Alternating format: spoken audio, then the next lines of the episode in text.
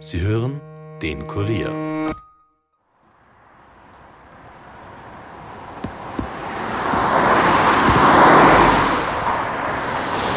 Das da hinten, gehört das auch noch Ihnen, das, das Reifen? Nein, bei ihm, genau, nur bei ihm. Denn das hat er dazu gekauft später einmal. Aus welchem Grund? Ich schätze, wenn so ein Baum angesetzt, dass ihm zugen kann irgendwas. Aber Also unter dieser Mauer, die man das sieht, genau, ja.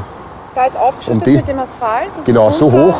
Ja, ungefähr eineinhalb Meter. Da sind sie eh oben die Wiesen und her unten. Ja, ja, ja. Ist ja oben noch höher. Das ist ja. Und da ist aber auch schon mal was geschüttet worden von früher. Wenn Sie ganz zurückschauen, sehen Sie es? Ja, sehe ich, ja. Das unten unten ist der Altbestand. Das heißt, Sie gehen davon aus, dass dort unter dieser Mauer die Maria O begraben liegt. Hundertprozentig.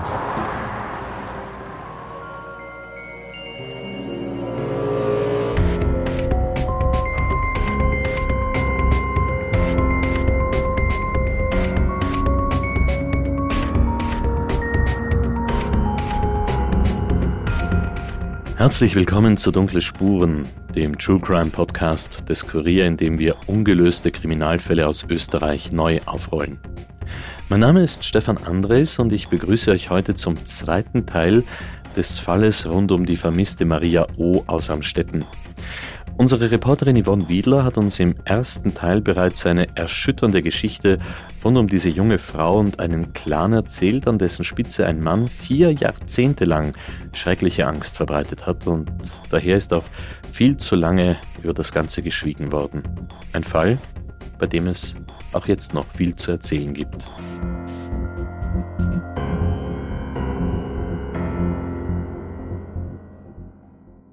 Im Podcaststudio begrüße ich jetzt Yvonne Wiedler. Hallo Yvonne. Hallo Stefan.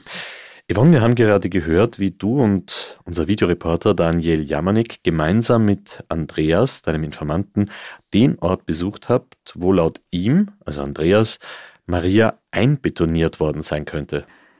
Genau, ja, dort waren wir und äh, dieses heute orange gestrichene Einfamilienhaus liegt direkt an einer Schnellstraße, wie auch ähm, zu hören war. Also da zischen die Autos nur so vorbei. Und vom Rand dieser Schnellstraße aus, da haben wir uns dieses Haus und auch das Grundstück etwas näher angesehen. Also wir waren da circa zehn Meter ungefähr von diesem besagten Gartenzaun entfernt. Und Andreas konnte mir ganz genau jene Stelle zeigen, wo seiner Meinung nach Marias Überreste liegen sollen. Das ist genau das, was sie selber in der Nacht betoniert haben. Wo die Streiterei war, warum sie das in der Nacht gemacht haben, das Meierl. Genau dort, ja. Und zwar viel tiefer als beim letzten Mal. Genau. Viel tiefer. Und vor allem alles genau suchen. Und das angeschüttete Material einmal alles weg. Das sind über einen Meter ist das locker. Das heißt, die Lösung des Falls liegt ziemlich sicher dort begraben. Genau. Hundertprozentig. Dann geht er auch lebenslang ins Gefängnis. Genau so ist Genau so ist Ja, er klingt absolut überzeugt von der Geschichte. Ja. Yvonne, Andreas hat da eine Grabung und dass man da hätte tiefer graben müssen erwähnt. Was meint er damit? Naja, wir haben ja gehört, dass die Ermittlungen wegen des vermissten Falls und dann wegen eventuellen Mordes im Jahr 2019 angelaufen sind.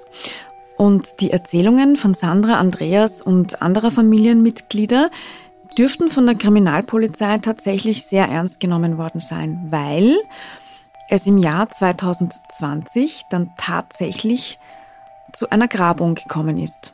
Aha, das heißt also, an der Stelle, wo Maria einbetoniert worden sein soll, da ist schon 2020 gegraben worden. Ja, genau.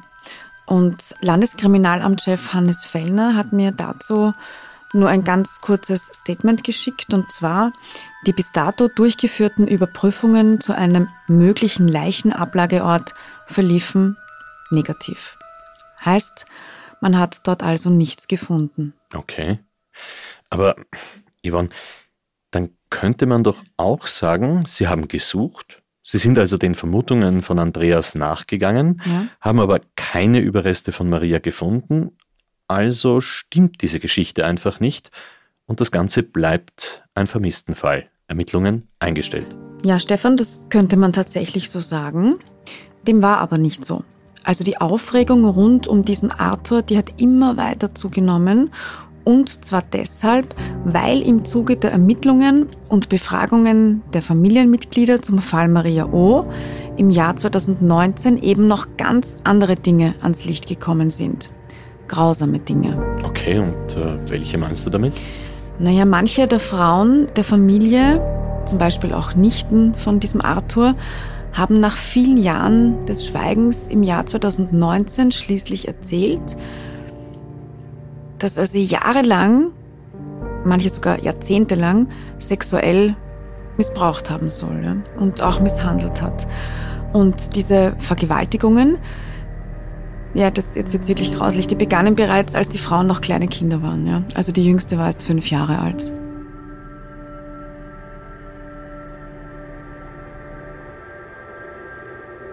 Also entschuldige Yvonne, aber das macht mich jetzt wirklich wütend. Ja, also ich kann dazu jetzt auch nicht mehr sagen. Es ist einfach nur noch erschütternd. Das Einzige, was ich sagen kann, ist, für diese Taten ist er dann angeklagt worden und stand im Juni 2021 auch endlich vor Gericht. Ja, und was ist bei diesem Prozess herausgekommen? Das kann uns eine ganz bestimmte Frau ausführlich erzählen. Sie heißt Ilse Probst und sie hat diese Gerichtsverhandlung persönlich mitverfolgt. Ja, ich bin seit 22 Jahren als Gerichtsreporterin tätig, habe rund 4000 Prozesse beobachtet und mir nicht vorstellen können, dass mir jemals noch ein Fall unterkommt, der mich weit über das normale Entsetzen hinaus berührt. Ilse Probst war ihr Leben lang eine engagierte und sehr unnachgiebige Journalistin und ausschließlich in der Region Niederösterreich tätig. Das heißt, dass sie in dieser Gegend einfach extrem gut vernetzt ist und wirklich jeden Fall der letzten Jahrzehnte kennt. Sie war im Jahr 2009 zum Beispiel eine von den 90 Journalisten und Journalistinnen, die den Fritzl-Prozess im Saal mitverfolgen durften. Sie ist eine kleine, zierliche Frau, die auch nach vielen Jahren immer noch für ihren Job und eine gute Recherche brennt, sage ich einmal. Sie hat mich in ihrer Wohnung empfangen und ja, wir haben uns dann gleich in die Küche gesetzt und dann hat sie mir auch recht rasch von ihrer ersten Begegnung mit diesem Arthur erzählt.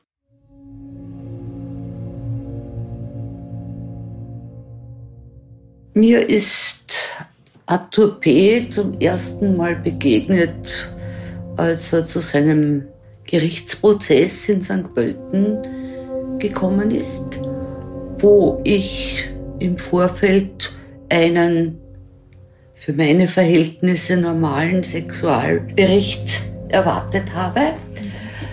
Und ich war dann sehr überrascht, was ich bereits im Eingangsplädoyer seitens der Staatsanwaltschaft gehört habe. Ich habe mir nicht vorstellen können, dass es so etwas in Österreich in den vergangenen 40, 50 Jahren überhaupt noch geben konnte. Also das klingt, als hätte Sie das, was Sie da drinnen gehört haben, ziemlich erschüttert. Ja. Es waren die Vorwürfe, die konkret Thema in der Verhandlung waren, schon schrecklich genug. Äh, was ich dann noch darüber hinaus erfahren habe, vom Umfeld des Angeklagten, ja, das hat meine Vorstellungen bei weitem übertroffen. Das waren also grausame Misshandlungen, grundsätzlich von Frauen und Kindern, die in diesem Clan offensichtlich äh, keine Bedeutung gehabt haben. Äh, meiner Erinnerung nach hat die Opfervertreterin äh, damals geäußert, er hat sich genommen, wen und wann er wollte, im Zusammenhang mit den Sexualdelikten. Zwei Nichten wurden äh, massiv sexuell äh, missbraucht, über viele Jahre hindurch vergewaltigt. Das heißt auch im Kindesalter? Bereits, die eine bereits ab ihrem fünften Lebensjahr und sogar noch, als sie dann schon verheiratet und schwanger war. Also 30 Jahre kann man sagen, äh, sexueller Missbrauch der schlimmsten Form. Ich habe mir zu diesem Prozess natürlich alle Berichte, die es gibt, durchgelesen und bin im Zuge dessen dann auf weitere Aussagen gestoßen, die in diesem Gerichtssaal gefallen sind. Also ich lese das jetzt kurz vor, einfach weil es das Ausmaß der Grausamkeiten noch einmal verdeutlicht. Also zum Beispiel. In dieser Parallelgesellschaft, die in dem kleinen Ort im Mostviertel entstanden sei, hätten vor allem Mädchen keine Möglichkeit zum Ausbrechen gehabt, meinte Opfervertreterin Elisabeth Januszkowitz, die an folgende Zeugenaussage erinnerte. Er ist der brutalste Mensch, den ich kenne. Es gibt niemanden, der brutaler ist. In dem Prozess haben sich Abgründe aufgetan, die man als Durchschnittsbürger kaum fassen kann, sagte ein anderer Anwalt. Selten bis gar nicht käme es zu Vorwürfen dieses Ausmaßes, sodass ein achtjähriges Mädchen verzweifelt sogar in einen Suizid flüchten wollte, meinte die Vorsitzende Richterin Doris Weiß-Pfeffer. Also, da wollte sogar ein kleines Mädchen ja, in den Freitod gehen, weil ihr das Leben so unerträglich erschienen ist. Das muss ich mal vorstellen.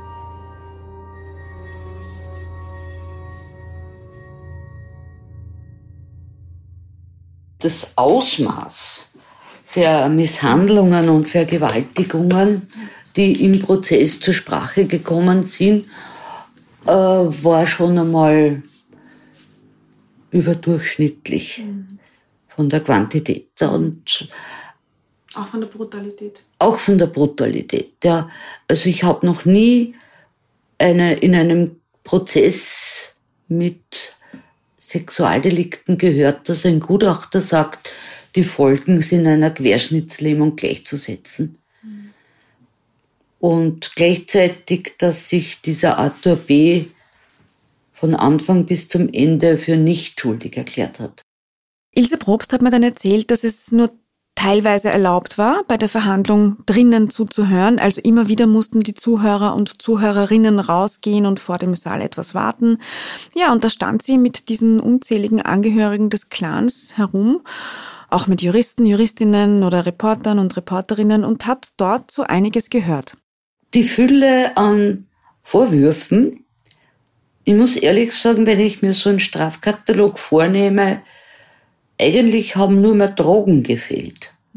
Sonst gab es kaum etwas, was ihm nicht zugeschrieben wurde.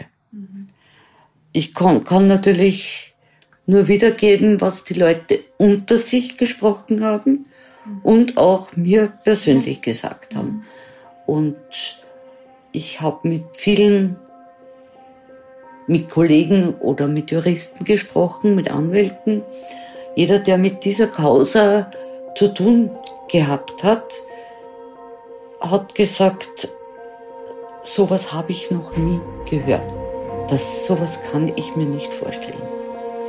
Und das ist natürlich für einen Opferanwalt oder überhaupt für Anwälte schon eine massive Aussage, weil der wahrscheinlich noch mehr hört als ich.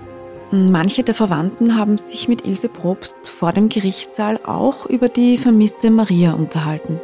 Mich haben dort einige Aussagen wirklich also, ja, getroffen.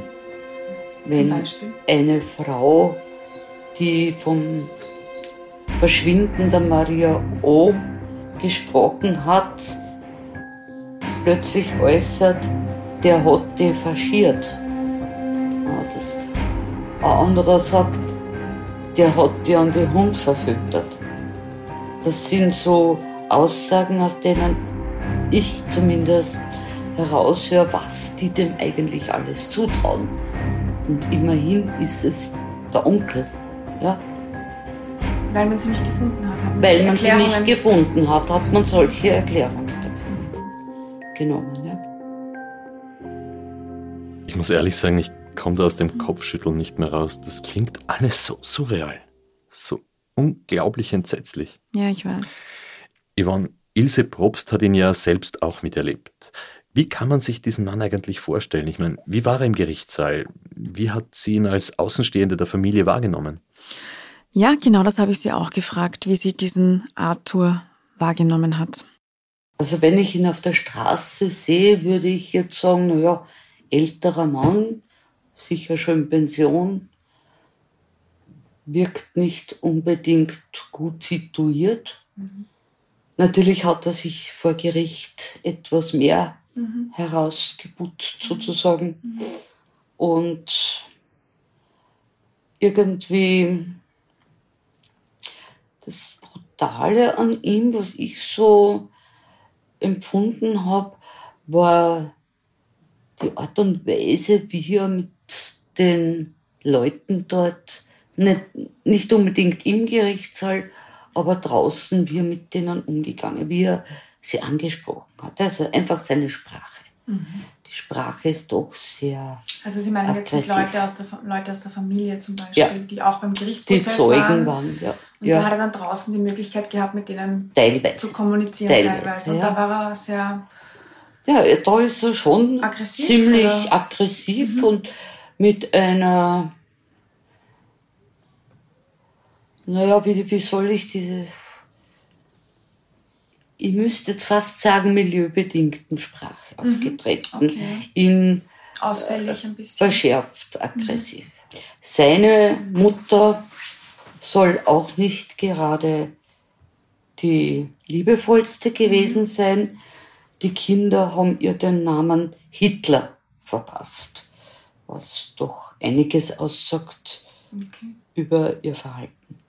Also schon die Ausdrucksweise von den äh, Zeugen, Zeuginnen und so weiter, mhm. ja, zeigt schon, was für Sprache dort mhm. üblich ist mhm. und dass sie schon sehr gewaltgeprägt ist. Mhm.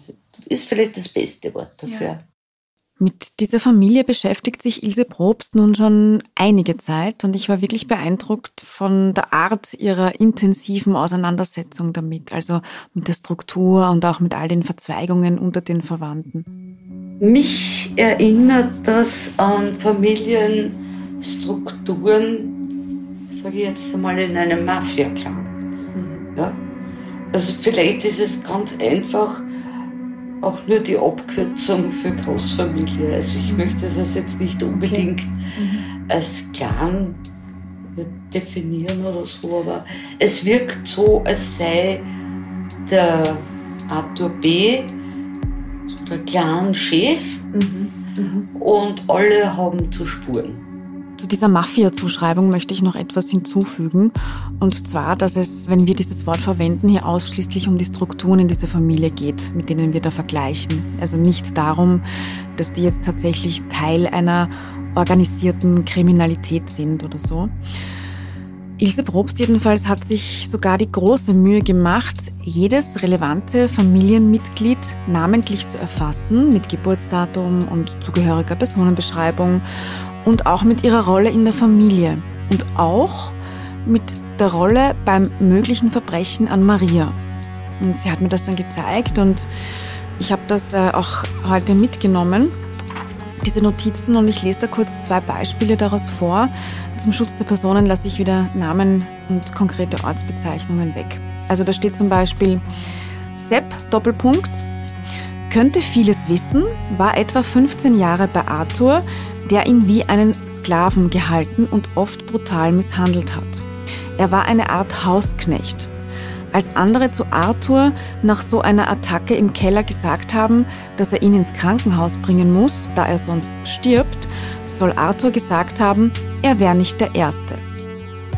Und eine andere Notiz lautet, Arthur soll Maria erschlagen haben. Ein zehnjähriger Sohn von einer Verwandten soll von viel Blut erzählt haben, das er im Vorraum gesehen hat. Er durfte dann nicht mehr alleine zu gewissen Familienmitgliedern und behauptet derzeit, sich an nichts mehr erinnern zu können. Ah, genau, da geht es jetzt um dieses Kontaktverbot innerhalb von der Familie, von dem du am Ende vom ersten Teil erzählt hast. Genau, darum geht es hier. Also wie du siehst, das sind einfach ganz irre Mechanismen in dieser Familie. Hast du mit Ilse Probst auch über Maria gesprochen?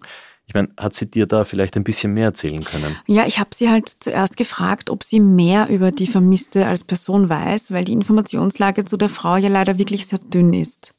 Ja, natürlich habe ich sie persönlich nicht kennengelernt, mhm. aber sie dürfte so irgendwie auf der Strecke geblieben sein, was die Familie betrifft. Ich glaube, ihre Geschwister sind nach Deutschland bzw. Kanada und ihre Eltern dann schon verstorben.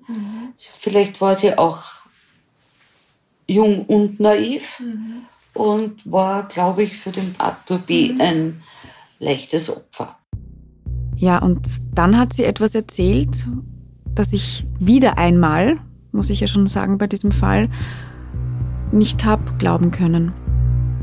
Behandelt muss er sie fürchterlich haben. Wie gesagt, die, allein die Aussage der Hebamme, dass er sie auch während der Geburt und noch, also noch in den Wehen geschlagen und getreten hat, muss fürchterlich gewesen sein.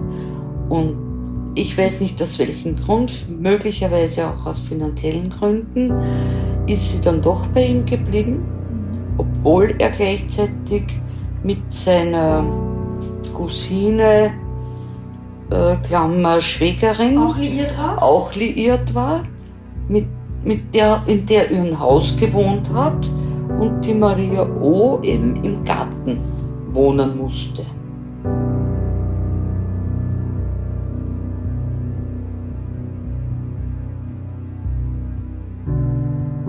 Was sagt sie da? Arthur war, während er mit Maria zusammen war, auch mit seiner Cousine liiert und Maria hat im Garten wohnen müssen? Ja, das hat sie erzählt. Angeblich in einem Zelt. Dass es sie in den Wehen geschlagen haben soll, das hast du ja im ersten Teil auch kurz erwähnt. Und Mhm. Ilse Probst erzählt jetzt auch davon, da gäbe es eine Aussage von einer Hebamme. Ja, genau, das hat sie gesagt. Und ja, was soll ich jetzt noch anmerken? Die Geschichten rund um diesen Mann, die werden eigentlich immer furchtbarer und brutaler. Ich glaube, anders kann man es nicht sagen. Ilse Probst hat sich dann die Mühe gemacht und noch etwas herumgekramt und ist dann wirklich mit einem Foto zurückgekommen. Und das war das erste richtig gut aufgenommene Bild von Maria, das ich gesehen habe. Ah, Sie haben dann, wow. Okay, so Das richtiges Foto- oder? Ja, Ja, okay. das Foto, das ich habe, zeigt eben diese junge Frau. Ich würde sagen, vollschlank, Ja. mit langen dunklen Haaren, dunklen Augen. Ja, durchaus Darf ich eine durchaus hübsche Frau für eben so der damaligen Zeit entsprechend. Sie war weder auffallend gekleidet, geschminkt oder so. Ich würde sagen, auf mich wirkte auch auf dem Foto etwas naiv. Einfach und naiv. Leider Gottes ist ihm nicht zum Ja. Opfer geworden. Und gleichzeitig soll sie aber alles äh, versucht haben, um das Sorgerecht für den Sohn zu bekommen. Was dem widerspricht, dass sie dann dort nicht auftaucht. Ne? Ja. Also das muss man schon Und mal dass sagen. sie sich ne? nie mehr Eine Mutter, die meldet. zum, zum Sorgerechtsprozess ihres eigenen Kindes nicht kommt, die vorher aber als Und vor allem noch, Mutter... noch ein eigenes Kleid dafür anschafft, damit sie gut dasteht. Und Was ich Ja. mich aber frage, ist, diese Dinge waren ja damals schon bekannt. Warum hat denn da nicht schon vor, vor drei, dreieinhalb Jahrzehnten irgendjemand von den Ermittlern gesagt, also Ja, das kann doch dieser- kein normaler Vermisstenfall na, sein? na, na, weil dieser Arthur B. wie immer, mit welchen Mitteln auch immer, alle davon überzeugt hat, Dass sie weg ist. dass sie ihn und das Kind sitzen hat lassen. Dass die in Kanada Und ist, ne? nach Kanada Das wurde hat. geglaubt. Das hat man geglaubt und damit kam es zu keiner Anzeige und auch zu keinen Ermittlungen. Und von besagter Nacht, als Maria getötet worden sein soll und auch verscharrt, hat sie mir eigentlich genau die Geschichte erzählt, die mir Andreas auch schon zuvor erzählt hat. Natürlich hat sie die auch unter Anführungszeichen nur von Familienmitgliedern gehört, aber eben nicht nur von Andreas. Zum Beispiel auch von einer mittlerweile 80-jährigen Tante des Clans, die dasselbe auch bei den Ermittlern ausgesagt hat. Also den Tatablauf der vermutlichen Tatnacht, sage ich mal. Ja, und was glaubt Ilse Probst? Ich meine, kann sie sich vorstellen, dass das alles wirklich genau so passiert sein könnte? Ja, mir schien das schon so. Aber sie ist da natürlich sehr vorsichtig und auch wir dürfen ja hier niemanden vorverurteilen.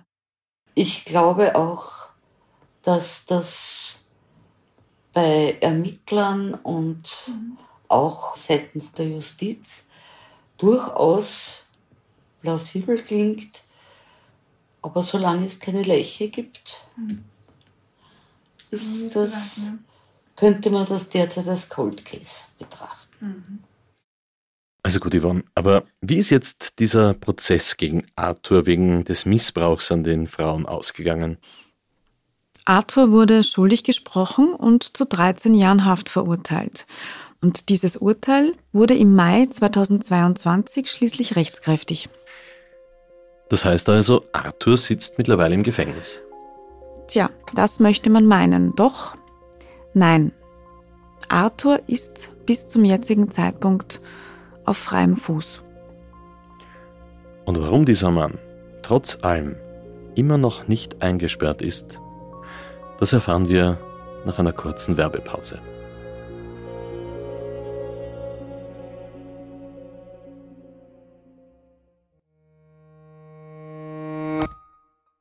Hey, ihr wollt immer informiert sein über das wichtigste Thema von heute? Ob Corona, die aktuelle politische Lage, verrückte Diktaturen oder den Klimawandel. Wir fragen nach, Experten liefern die Antworten. Der Kurier Daily Podcast. Ein Tag, ein Thema. Überall, wo ihr Podcast hört und auf kurier.at slash daily.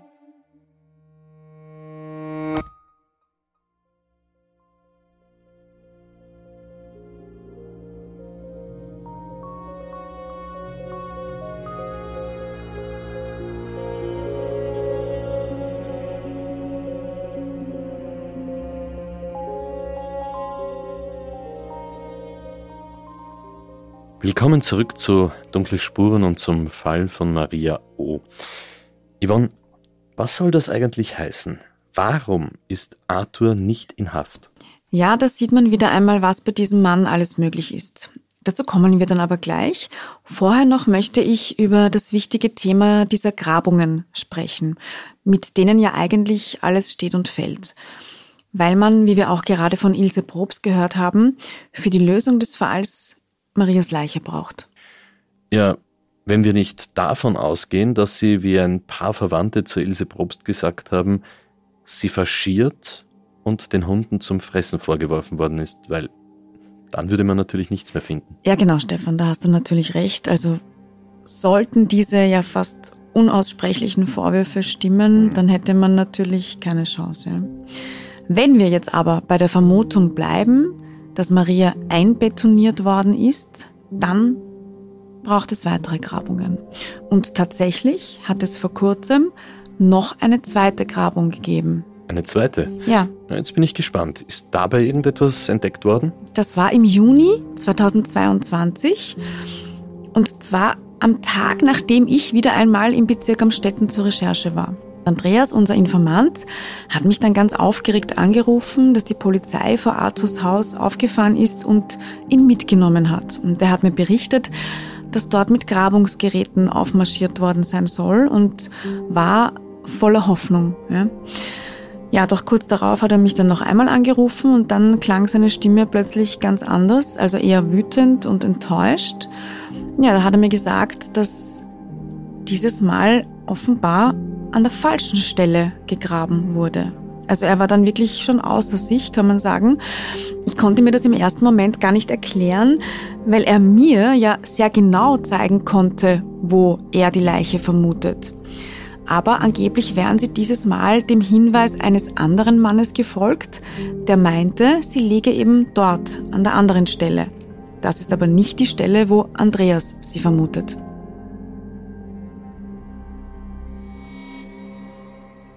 Und deshalb habe ich die verantwortliche Staatsanwaltschaft kontaktiert, die ja dafür zuständig ist, solch eine Grabung anzuordnen. Und telefoniert habe ich mit Leopold Bieren, er ist Mediensprecher der Staatsanwaltschaft St. Pölten. Also wenn ich richtig informiert bin, dann gab es ja insgesamt schon mal zwei Grabungen. Ist das richtig? Das ist korrekt. Äh, Im Zuge des ersten Verfahrens, das also im Zeitraum April 19 bis Mai 20 geführt wurde, wo gegen den Beschuldigten wegen äh, umfänglicher weiterer Vorwürfe ermittelt wurde, die dann in weiterer Folge zu einer äh, Anklage und Verurteilung geführt haben, wurde bereits einmal äh, an einer konkreten Stelle wiederum aufgrund von Angaben von Zeugen eine Grabung vorgenommen mhm. mit äh, negativem Ergebnis. Mhm. Und der nunmehrigen zweiten Grabung hat eben eine andere neue Aussage wiederum mit recht konkret beschriebenen äh, Wahrnehmungen hinsichtlich einer anderen Stelle zugrunde gelegen. Das Ergebnis war aber auch hier eben negativ. Mhm. Ich weiß nicht, ob Sie auch schon davon gehört haben oder damit speziell konfrontiert wurden, Sie persönlich oder die Staatsanwaltschaft generell, dass beide Grabungen ähm, entweder A nicht korrekt durchgeführt wurden oder B an einer falschen Stelle gewesen sein sollen. Die Grabungen wurden an den Stellen vorgenommen, äh, wie sie von den Zeugen, die dazu Aussagen gemacht haben, beschrieben wurden. Mhm. Und äh, hinsichtlich der Durchführung ist davon auszugehen, dass die Grabungen hier von den entsprechenden äh, Experten unter Beiziehung sogar von, wie gesagt, Bodenradar und anderer technischer Hilfsmittel so durchgeführt wurden, dass das korrekt äh, vorgenommen wurde. Ich glaube nicht, äh, dass Familienangehörige äh, hier in der Lage sind, die richtige Durchführung von Grabungen und der Einsatz entsprechender komplexer technischer Mittel zu beurteilen. Ich habe ja unter anderem auch mit Christian Mader vom Verein Österreich findet euch, der auch im Bundeskriminalamt tätig ist, gesprochen und der hat mir auch irgendwie gesagt, dass also bei der ersten Grabung, dass das offenbar nicht tief genug gewesen sein soll, aber ich bin selber viel zu wenig Expertin, um das einzuschätzen. Ich wollte da einfach diesbezüglich nur bei Ihnen nachfragen. Kann das theoretisch sein oder schließen Sie das komplett da, aus? Da kann ich auch schließen. Ähm, wir sind natürlich als Staatsanwälte keine Experten für die Durchführung derartiger Maßnahmen, aber es ist schon davon auszugehen, dass die Kriminalpolizei und die äh, externen Experten, die da beigezogen wurden, verstehen, was sie tun. Also gut. Zwei Grabungen zweimal keine Leiche bzw. irgendwelche Überreste. Und was, wenn sie ganz woanders liegt? Ja, das ist natürlich schon möglich, dass sich Andreas auch irrt. Ja? Also Leopold Bieren hat mir bestätigt, dass sie diesen Fall und auch die Vorwürfe des Mordes sehr ernst genommen haben. Na klar, sonst hätten sie wahrscheinlich nicht zweimal gegraben. Ja, genau. Ja. Aber dieser Leopold Bien klingt schon sehr überzeugt davon, dass die Leiche dort eben nicht liegt und dass alles ganz korrekt durchgeführt worden ist. Das hat er gesagt, ja.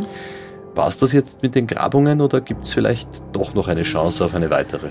Ja, das wollte ich natürlich auch wissen und äh, Bien hat mir gesagt, dass dieses Verfahren jetzt von Staatsanwaltschaftsseite erstmals eingestellt wurde, dass aber wenn es neue Beweise gäbe, alles natürlich wieder aufgenommen und weitergesucht werden kann. Hm. Also jetzt ist das Ganze erst einmal eingestellt. Neue Beweise, die wird es kaum geben. Wo sollen die jetzt auf einmal herkommen? Aber vielleicht noch weitere Aussagen von anderen Familienmitgliedern. Ich habe nämlich irgendwie das Gefühl, dass es bei diesem Fall nicht so weit weg ist bis zu einer Lösung. Aber wie gesagt, das ist jetzt nur mein Gefühl. Yvonne, mich interessiert jetzt noch etwas anderes brennend. Wie kann es sein, dass dieser Arthur seine 13-jährige Haftstrafe immer noch nicht angetreten hat? Ja, Stefan, das interessiert nicht nur dich brennend, sondern eigentlich die ganze Familie und vor allem auch jene Menschen, die gegen ihn ausgesagt haben und mutig waren. Also die jetzt auch fürchterliche Angst haben, weil der Mann noch auf freiem Fuß herumläuft und das vielleicht auch so bleibt. Wie meinst du das, dass er das auch bleibt? Naja, Arthurs Anwältin hat mir berichtet, dass ihr Mandant angeblich haftunfähig ist. Wie jetzt haftunfähig? Wie meinst du das? Ja, dazu hören wir uns am besten mein Gespräch mit seiner neuen aktuellen Vertreterin der Rechtsanwältin Astrid Wagner an. Ich habe meinen Mandanten als sehr gebrochenen Menschen kennengelernt er ist gesundheitlich sehr beeinträchtigt. Ja, also er ist auf ein Sauerstoffgerät angewiesen, äh, noch mehr aber psychisch. Also ich glaube, dass diese jahrelangen Prozesse, diese Querelen, dieser furchtbare Druck innerhalb der Familie ihn wirklich körperlich und seelisch zerstört hat. Zusammengefasst, er ist ein gebrochener Mann. Mhm. Jetzt ist er ja letztes Jahr zu 13 Jahren Haft verurteilt worden. Glauben Sie, dass das nicht gerechtfertigt war? Weil Sie sagen, es, das sind auch viele Querelen und so gewesen. Schauen Sie, ich habe äh, ihn in diesem Verfahren, in diesem Strafverfahren nicht vertreten. Mhm. Ich gebe zu bedenken, dass alles äh, eben ein Indizienprozess war, dass alles auf äh, Zeugenaussagen äh, beruht, äh, wobei immer wieder die Frage der Glaubwürdigkeit. Es ist immer sehr unscharf. Das ist gerade in Strafprozessen, wo es eben keine handfesten Beweise gibt, sondern eben nur Zeugenaussagen, da ist doch ein großer, ein großer Unsicherheitsfaktor da. Also ich ziehe schon ernsthaft in Betracht, dass hier ein Justizirrtum vorliegt. Okay. Aber jetzt haben Sie gesagt, Sie haben ihn ja in dem Prozess äh, nicht vertreten. Wofür genau vertreten Sie ihn jetzt? Naja, es ist eine, eine Vielzahl von Aufgaben. Es ist einerseits, er will eine Wiederaufnahme des Strafverfahrens erreichen. Äh, was allerdings sehr schwierig ist, ja, weil für eine Wiederaufnahme reicht es eben nicht zu sagen, hier äh, hat das Gericht einen Fehler gemacht, hier wurden Beweise nicht aufgenommen, hier wurden Beweise unrichtig bewertet. Das reicht alles nicht für eine Wiederaufnahme. Ja, für eine Wiederaufnahme müssen neue Beweise her, die zum damaligen Zeitpunkt ganz einfach noch nicht vorhanden waren. Und mhm. das ist eben sehr schwierig. Mhm. Ich bin, wie gesagt, dabei, äh, hier das aufzuarbeiten, will jetzt aus anwaltlicher Vorsicht hier nicht weiter äh, über meine Strategie sprechen. Äh, der andere Aspekt ist die Haftuntauglichkeit. Also mein Mandant hat mich damit beauftragt, einen Antrag einzubringen auf Aufschub des Strafverfahrens weil er aufgrund seines körperlichen und auch seelischen Zustandes derzeit gar nicht haftfähig ist. Und dieses Verfahren ist derzeit noch im Laufen. Mhm. Also wenn ich richtig informiert bin, dann hätte er ja gestern, glaube ich, inhaftiert werden sollen. Mhm. Genau, also gestern endete sozusagen die Frist für den Strafantritt.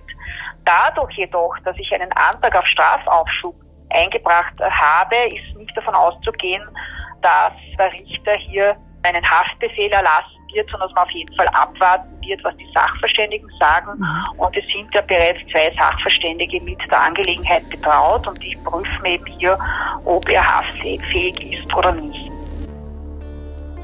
Ich habe Astrid Wagner dann bezüglich Haftunfähigkeit gesagt, dass ich mitbekommen habe, wie sehr das von der Familie angezweifelt wird. Also es ist ja wirklich so, bis zum heutigen Tag bekomme ich zum Beispiel regelmäßig Videos zugeschickt, auf denen dieser Arthur zu sehen ist. Und wie soll ich sagen, er wirkt tatsächlich nicht sonderlich krank. Also man sieht ihn Auto fahren, man sieht ihn tratschen, man sieht ihn spazieren gehen, man sieht ihn sogar rauchen. Ne? Und damit habe ich sie dann konfrontiert.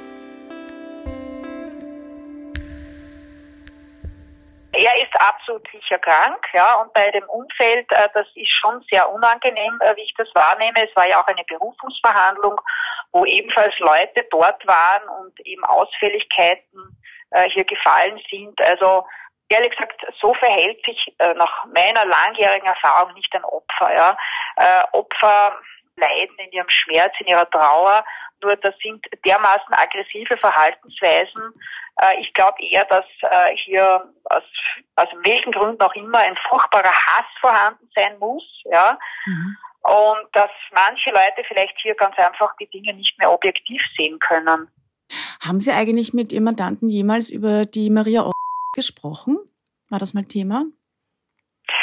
Naja, es ist so, dass er, wie soll ich sagen, sehr emotionalisiert ist, ja, und es aufgrund seines Zustandes auch sehr, sehr schwierig ist, äh, hier dann äh, regelmäßig in die Tiefe zu gehen. Ja, also ich bin eher so, dass ich mir die Kenntnis anhand der Akten hier äh, sozusagen verschafft habe, weil er sehr emotional ist und immer wieder redet von Verschwörung und wie schlecht es ihm geht und dass er, dass er kaputt ist und, und seine ganzen Feinde und vor kurzem ist ja, wie gesagt, ein ganzes Grundstück da äh, durchgraben worden, also er ist verhaftet worden. Ich habe schon geglaubt, was ist jetzt los? Also ich jetzt glaubt, das ist dieser Strafaufschub daneben gegangen, aber mhm. tatsächlich hat man ihn verhaftet relativ kurz nach einem Zeitungsbericht, weil eben Verwandte wieder vermutet haben, dass die auf irgendeinem Grundstück liegt. Natürlich hat man eben nichts gefunden.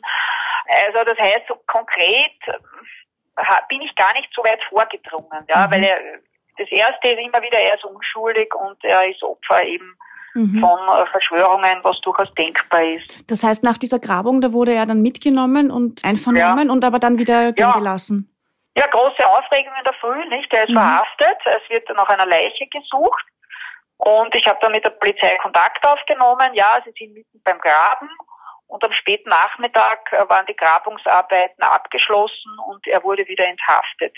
Ja, was, was soll man dazu sagen? Ja. Also ich glaube auch die Polizei kann es hier niemandem recht machen. Und wenn es einmal so weit ist, dass sogar die Ermittlungsbehörden, die wirklich, denen, glaube ich, die sind da schon objektiv Und die werden ihn sicher nicht schützen, meine Mandanten. Das gehe ich nicht davon aus. Ja. Und natürlich, die können es auch nicht recht machen. Nicht? Einmal haben sie falsch gegraben, dann wieder zu wenig tief.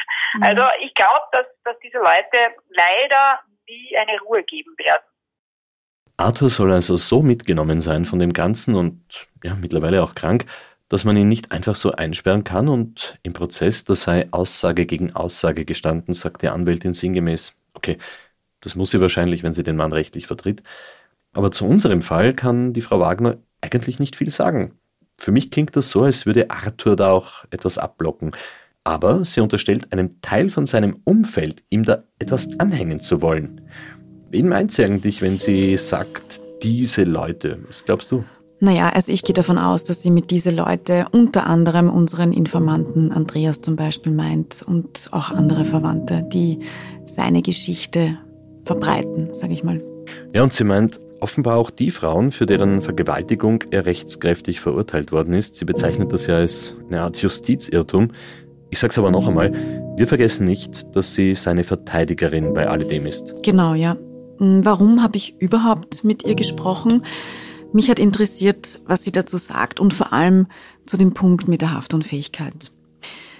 Was mir jetzt noch wichtig ist, eine Verwandte, die gegen Arthur ausgesagt hat, die meinte, wenn der jetzt nicht inhaftiert wird, dann verlieren wir das Vertrauen in die Justiz komplett.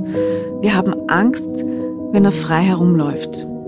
Also, das ist natürlich schon auch nachvollziehbar. Und ich denke, wir konnten hier mit unseren Erzählungen ein recht gutes Gesamtbild dieses Falls zeichnen. Ja, ganz bestimmt. Yvonne, das ist ein ganz besonderer Fall, der sicher nicht nur uns beiden sehr nahe geht und sehr aufwühlt. Das alles muss man jetzt erst einmal sacken lassen. Aber die große Frage, die lautet doch dieses Mal, wie geht's eigentlich in diesem Fall weiter? Ja, genau. Und geht es nach Andreas und auch anderen Verwandten und auch nach Christian Mader vom Verein Österreich findet euch, dann ist ganz klar, wie es weitergeht. Unser Ziel wäre, und das, der beste Fall soll auch eintreten, dass es uns gelingt, dass es äh, eine Anordnung wieder gibt, äh, dass wir die Staatsanwaltschaft überzeugen können, dass es Sinn macht, an dieser vermeintlichen Stelle noch einmal zu suchen und zwar so zu suchen, dass dann wirklich jeden Irrtum ausschließt, ob diese Leiche dort ist vergraben oder einbetoniert ist, ja oder nein. Es handelt sich hierbei um, einen, um eine Grundfeste von einem Gartenzaun. Es ist durchaus möglich, äh, hier praktisch mit Baggerarbeiten die ganze Länge abzugraben und dann mit Radargeräten zu suchen. Und auf diese Suche wird es ankommen, ob der Fall geklärt wird. Denn sonst bleibt vielleicht das verstörende und bedrückende Gefühl, dass Maria, diese junge Frau, ganz alleine war und ja, von fast allen vergessen wurde. Sie wurde nicht einmal als vermisst gemeldet. Und dann gab es eben doch noch Menschen, die an sie dachten und auch denken, vor allem natürlich ihr Sohn, der endlich wissen möchte, was mit seiner Mutter geschehen ist.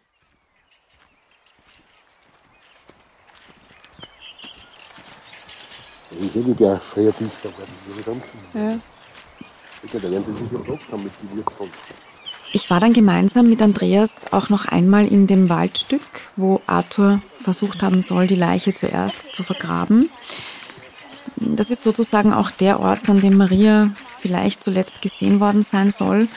Wir sind dort etwas herumspaziert und haben geplaudert und er wurde dann plötzlich sehr nachdenklich. Würde interessieren, wie er tut bei Ihnen. Ob er einen Armen spielt oder ja. eine Gruppe braucht und seinen Sauerstoff. Mhm. Ich habe zu Andreas dann gesagt, und was, wenn die Leiche von Maria nie gefunden wird? Dann hat er mich kurz angeschaut, ohne was zu sagen, um dann ganz bestimmt zu antworten, die finden wir schon. Also Andreas ist sich wirklich sicher und ich glaube auch, er wird da nicht aufhören nachzubohren. Nicht zuletzt auch wegen Marias Sohn, der wirklich viele Fragen hat. Zum Beispiel, hat ihm wirklich der eigene Vater die Mutter genommen? Sind ihre Überreste noch zu finden, damit er sie beerdigen kann, damit er endlich trauern kann oder wird er weiter in Ungewissheit leben müssen? Also dieser ganze Fall ist voller Fragen. Noch gibt es keine Lösung, aber vielleicht dauert das ja nicht mehr so lang, bis es die gibt.